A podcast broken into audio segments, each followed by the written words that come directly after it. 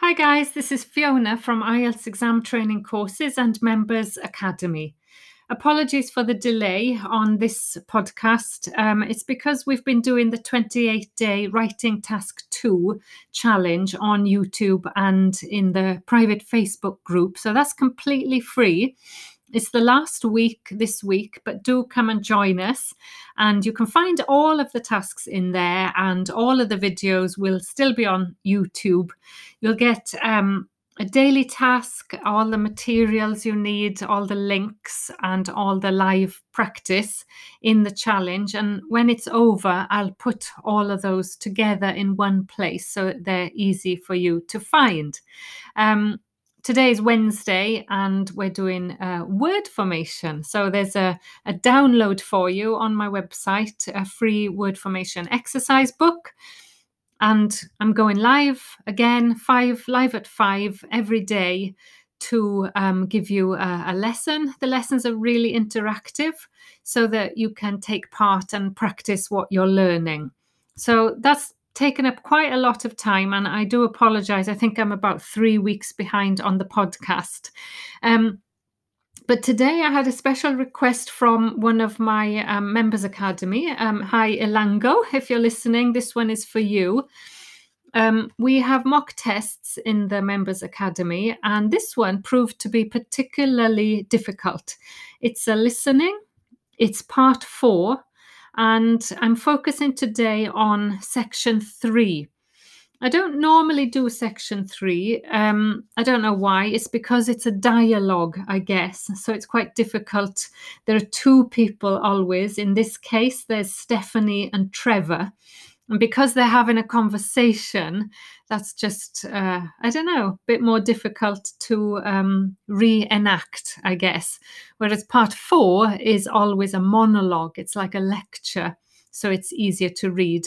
But there's no reason why I can't do part three. And in fact, I have done a few of them. If you go to my website, um, I've done an article about signals, and these are really important in section three, I think, because the the the speakers give themselves signals like the questions that they ask or they might say oh tell me a little bit more about that.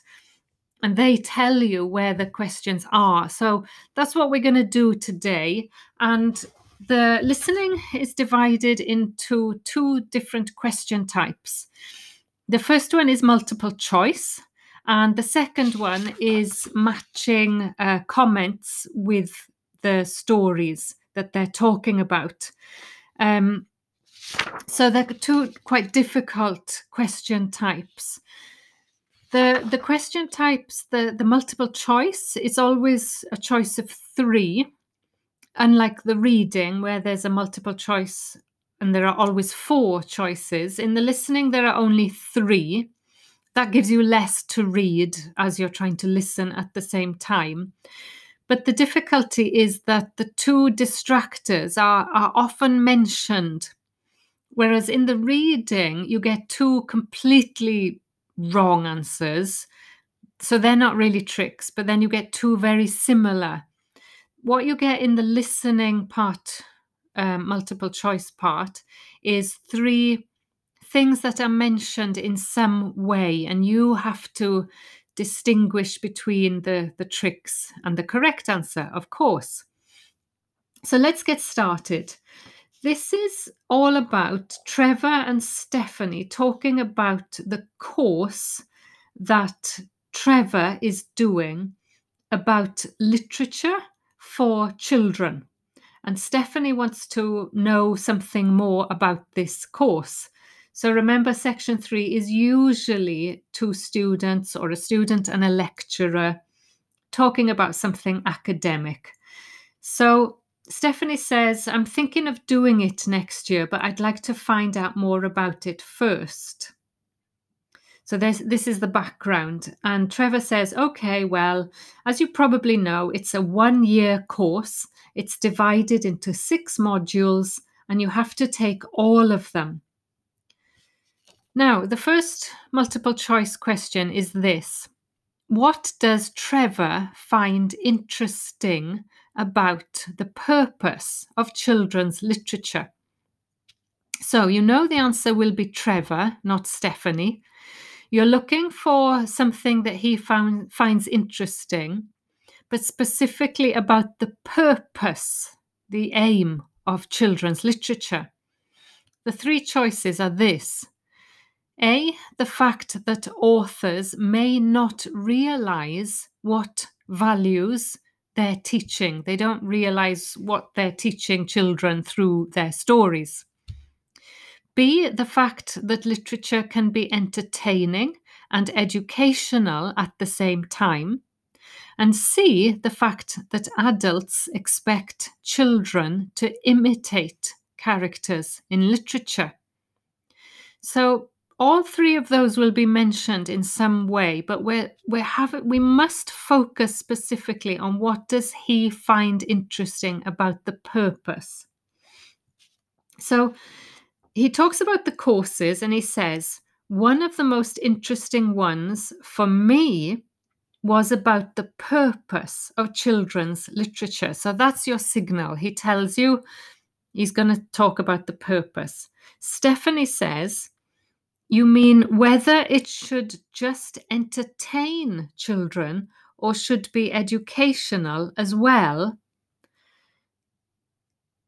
So that's your trick. That's where she says, well, she poses the question if literature can be entertaining and educational at the same time. She says that. And he says, right, he just agrees. And whether the teaching should be factual, giving them information about the world, or ethical, teaching them values. What's fascinating is now, this is your signal. This ticks all the boxes about signals that I mentioned in the article that I wrote. Its emphasis is the way he says, What is fascinating is, and you wait for the answer. Fascinating, synonym for interesting. So, what does he say? what's fascinating is that the writer isn't necessarily conscious of the message they're conveying. They're not conscious of the message they're conveying. So, not conscious is a synonym for they may not realize, and the message they're conveying, the values they're teaching. So, 21, the answer is A. The the answer really came from those synonyms. Um, the signal is what's fascinating, and then he gives an example, and the example tells you really that that was the right answer because it was so right that he wants to explain it. Now, think how that connects to your writing task too. When I talk about writing task two, I always say you should make your point and then, then explain it. So he's made his point. He says the writer isn't conscious of the message they're conveying. For instance, a story might show a child who has a problem as a result of not doing what an adult has told them to do, implying that children should always obey adults. Well, that's just the example to illustrate his point, but it's not the trick answer. The fact that adults expect children to imitate characters, that's completely wrong. It's not relevant here. So, that example that he gave gave a further illustration of this thing that the the writer is giving messages implying that children should always obey adults. And this is what he finds interesting, fascinating, he says. Okay.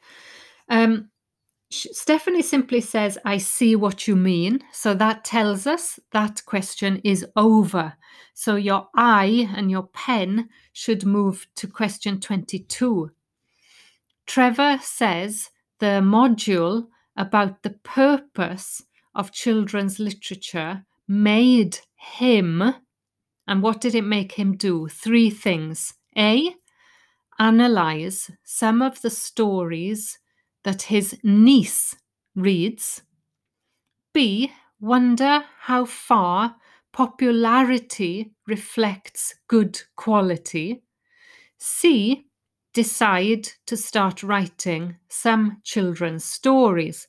So there's three things to choose from. Either he analyzes stories, he looks at his niece's stories, either he questions, he wonders how far popularity the how popular a book is does that reflect its quality? Or c he decides to do something. He decides to take action to start writing.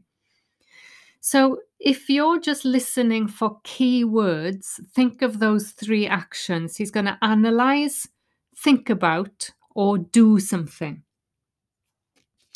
he says, That module made me realize how important stories are. They can have a significant effect on children as they grow up. Actually, it inspired me to have a go at it myself, just for my own interest. Here is your answer. It inspired me, it made him have a go at it myself. Have a go is to do some writing himself. So it is the reference word back to writing stories. And that is it. That is the answer. Um, Elango found this one tricky, I think, because of the vocabulary to have a go. Isn't that interesting? It's less common, it's quite idiomatic. But yes, have a go myself is that he decided to start writing them himself. Um, the tricks come next. He says, I can't compete with really popular stories like the Harry Potter books. They're very good. And even young kids like my seven year old niece love reading them. So there's the mention of the popularity, the Harry Potter books, and the niece but they are not the correct answers. They are tricks. Um, Stephanie again ends the conversation or ends that question. She says, I'm very interested in illustrations in stories, Il- illustrations meaning drawing. Is that covered in the course? And he says, yes, there's a module on pictures and how they are sometimes central to the story. So this brings us to question 23. Stephanie is interested in the pictures module because A, she intends to become an illustrator. Intends means she wants to or she's going to. B, she can remember beautiful illustrations from her childhood. C, she believes illustrations are more important than words. So, whenever you've got a comparison more important than, it rings alarm bells for me because it reminds me of true, false, not given. They really do use comparisons to test your understanding. So, let's see what she says. She says, She's talking about pictures in books. That's good. I remember some frightening ones I saw as a child. I can still see them vividly in my mind years later. So she said they're frightening, not beautiful. So it's not B. Pictures can be so powerful, just as powerful as words. So here's your comparison. She says they are just as powerful as words, meaning exactly the same. You see how they're kind of testing your grammar in a way. Um, it's not more important than, it's just as important as, equal. So that leaves us only with A. She intends to become an illustrator. And she says, I've always enjoyed drawing, so that's the field I want to go into when I finish the course. That's it. She intends, she plans, she wants to go into um, being an illustrator, the field of illustration. Um, Okay, the next question 24 is tricky because this is one where you have to find what they agree on. Trevor and Stephanie agree that comics, so we're looking for something about comic books, are A, inferior to books. So, inferior, again, you've got the comparison that they are not as good as books. B, they have the potential for being useful, means they, they could be useful. Or C, they discourage children from using their imagination. Now, in this kind of question where you have to find what they agree on, you you might hear that they disagree on two of them but only agree on one. So Trevor says we studied comics in that module, but I'm not convinced of their value, not compared with books. So he's definitely saying that they are inferior, but she hasn't agreed yet. He says, one of the great things about words is that you use your imagination, but with a comic, you don't have to. So again, he's he's suggesting that comics discourage children from using their imagination. But she hasn't agreed yet. So Stephanie says, but children are so used to visual input on TV, video games, and so on. There are plenty of kids who wouldn't even try to read a book. So I think comics can serve a really useful purpose. So this is B. She thinks that they have the potential for being useful. But remember, you have to find something that they both agree on. And he says, You mean it's better to read a comic than not to read at all? Yes, I suppose you're right. So he agrees with her on her point that it's better that they read something than nothing. And so comics have the potential for being useful. And notice this is an interesting line. She says, I think comics can serve a really useful purpose. We've talked a lot about how to express your opinion in the um, the the task two challenge and how important it is to hedge.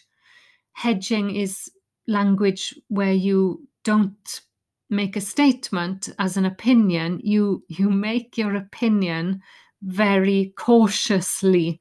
So she doesn't say comics serve a real purpose. She says i think comics can serve a really useful purpose.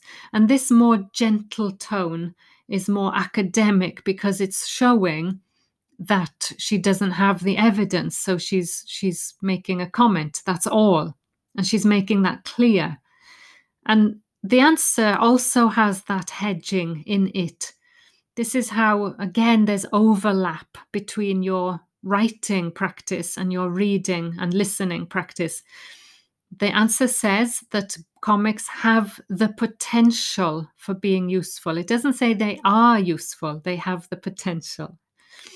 Okay, um, right, so the next question is 25. This is the last multiple choice. With regard to books aimed at only boys or only girls, Trevor was surprised. So we're looking for some language of surprise and talking about books that are only for boys or only for girls. The three choices are about A, how long this difference, this distinction, has gone unquestioned. So you're looking for time. B, how few books are aimed at both girls and boys. C, how many children enjoyed books intended for the opposite sex. So, what does he say? she says, What about books for girls and books for boys? Does the course go into that? Trevor says, Yes, there's a module on it. For years, lots of stories, in English at least, assumed that boys went out and did adventurous things and girls stayed at home and played with dolls. So there is a time marker there. He says for years in the past.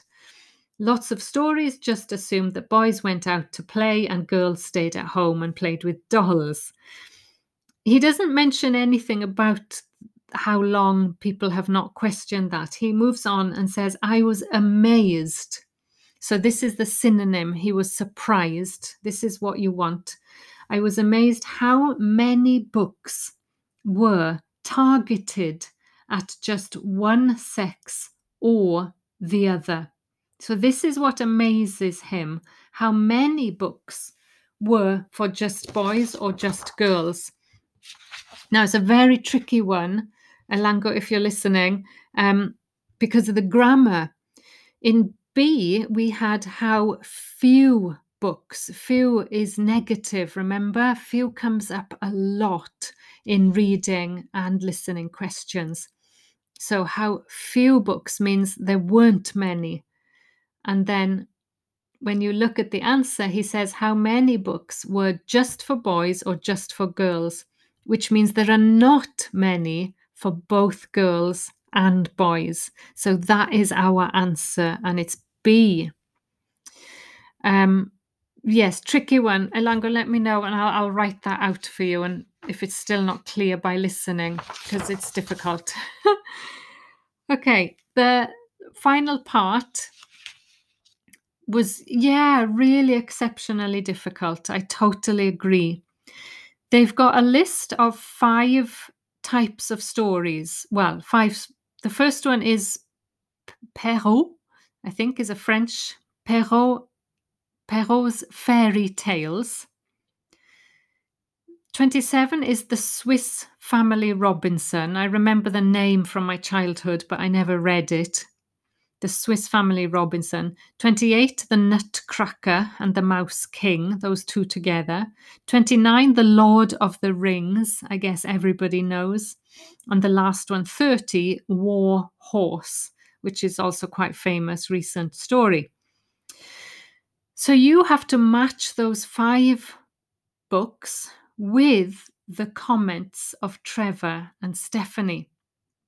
Here are the comments.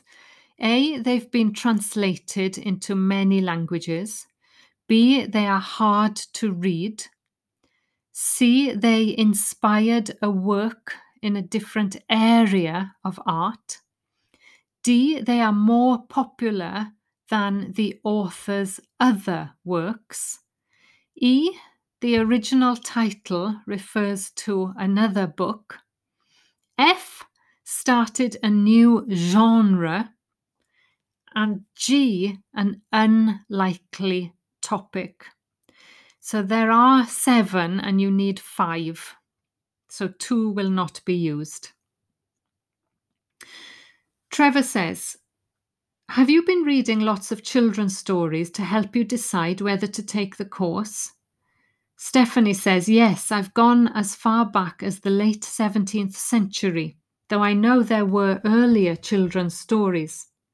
Trevor, so does that mean you've read Perrault's fairy tales, Cinderella, The Sleeping Beauty, and so on? So this is our 26, Perrault's fairy tales. And Stephanie says, yes, they must be important because no stories of that type had been written before. These were the first. All right, so that means that they actually started this type of story, the fairy tale genre, and that gives us F. They started a new genre, and of that type is a synonym for genre. 27, now get ready for this one. This is the really difficult one. So it's about the Swiss family Robinson. She says, um, she introduces it. She says, Then there's the Swiss Family Robinson. Trevor says, I haven't read that. She says the English name makes it sound as though Robinson is the family's surname. So you imagine that the family is called um, Robinson. But a more accurate translation would be the Swiss Robinsons because it's about a Swiss family who are shipwrecked, like Robinson Crusoe in the novel of a century earlier. So, what it's trying to say is that the name is a little misleading. Their name wasn't Robinson, but because they were shipwrecked, they called them the Swiss Robinsons, the Swiss version of Robinson Crusoe. So that tells us that the original title, The Swiss Robinsons, refers to another book, which is Robinson Crusoe. And the answer is therefore E. Really hard. If you were doing that under pressure, I don't think I would get that one. She says, Well, I never knew that. Well, Trevor says that, yes. Stephanie says, Have you read Hoffmann's The Nutcracker and the Mouse King? That's the next one, 28. He says, Wasn't that the basis for Tchaikovsky's ballet, The Nutcracker? Now, a little general knowledge here. The Nutcracker Ballet is quite famous in the UK because for some reason they always play the music at Christmas time. So, really, everybody knows the Nutcracker and they know it's Tchaikovsky usually, and they know it's a ballet. So, that one, I'm sorry to say, it seems to require a little background knowledge. Um, well, it would really help you 28, the answer is inspired a work in a different area of art. So the actual book called The Nutcracker and the Mouse King inspired or was the basis for Tchaikovsky's ballet. Ballet itself is maybe a word that you don't pick up when you're listening because it's the French pronunciation. It has the T at the end in the spelling. Lots of my say, students say ballot. Um, it's a really common mistake. So if you, in your language, think it's pronounced ballot and then you suddenly hear ballet, then you're not going to get this question. The, the word ballet, I think, could completely confuse you. Okay, so ballet, as you know, is kind of dancing. Um, the next one, The Lord of the Rings. I guess you know that one from the films. Um, again, um, maybe your personal knowledge of it. Have you ever tried to read The Lord of the Rings? I, I haven't have never got past the first page. So if you know that, you might be ready for the answer. Um, he says um, he talks about the happy prince another book is really moving. And then he says i struggled with tolkien's the lord of the rings three long books and i gave up after one. So he struggled. When do you struggle? When it's difficult. Synonym for difficult is hard. The answer is b it was hard to read and finally, the last one, War Horse. It says, um, another one I've read is War Horse. And Trevor says, Oh, yes, it's about the First World War, isn't it? Hardly what you would expect for a children's story. Hardly what you would expect for a children's story. So he's saying how shocked he is that a children's story is all about the First World War. Again, the language there, hardly what you would expect, is really formal, quite old fashioned. Um, and specifically just meanings meaning it is not what you would expect.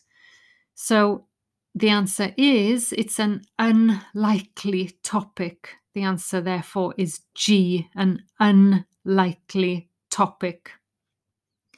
So that is it. That is a very difficult section three. So all I can say is don't worry if you struggled with it. I do think it's more difficult than usual.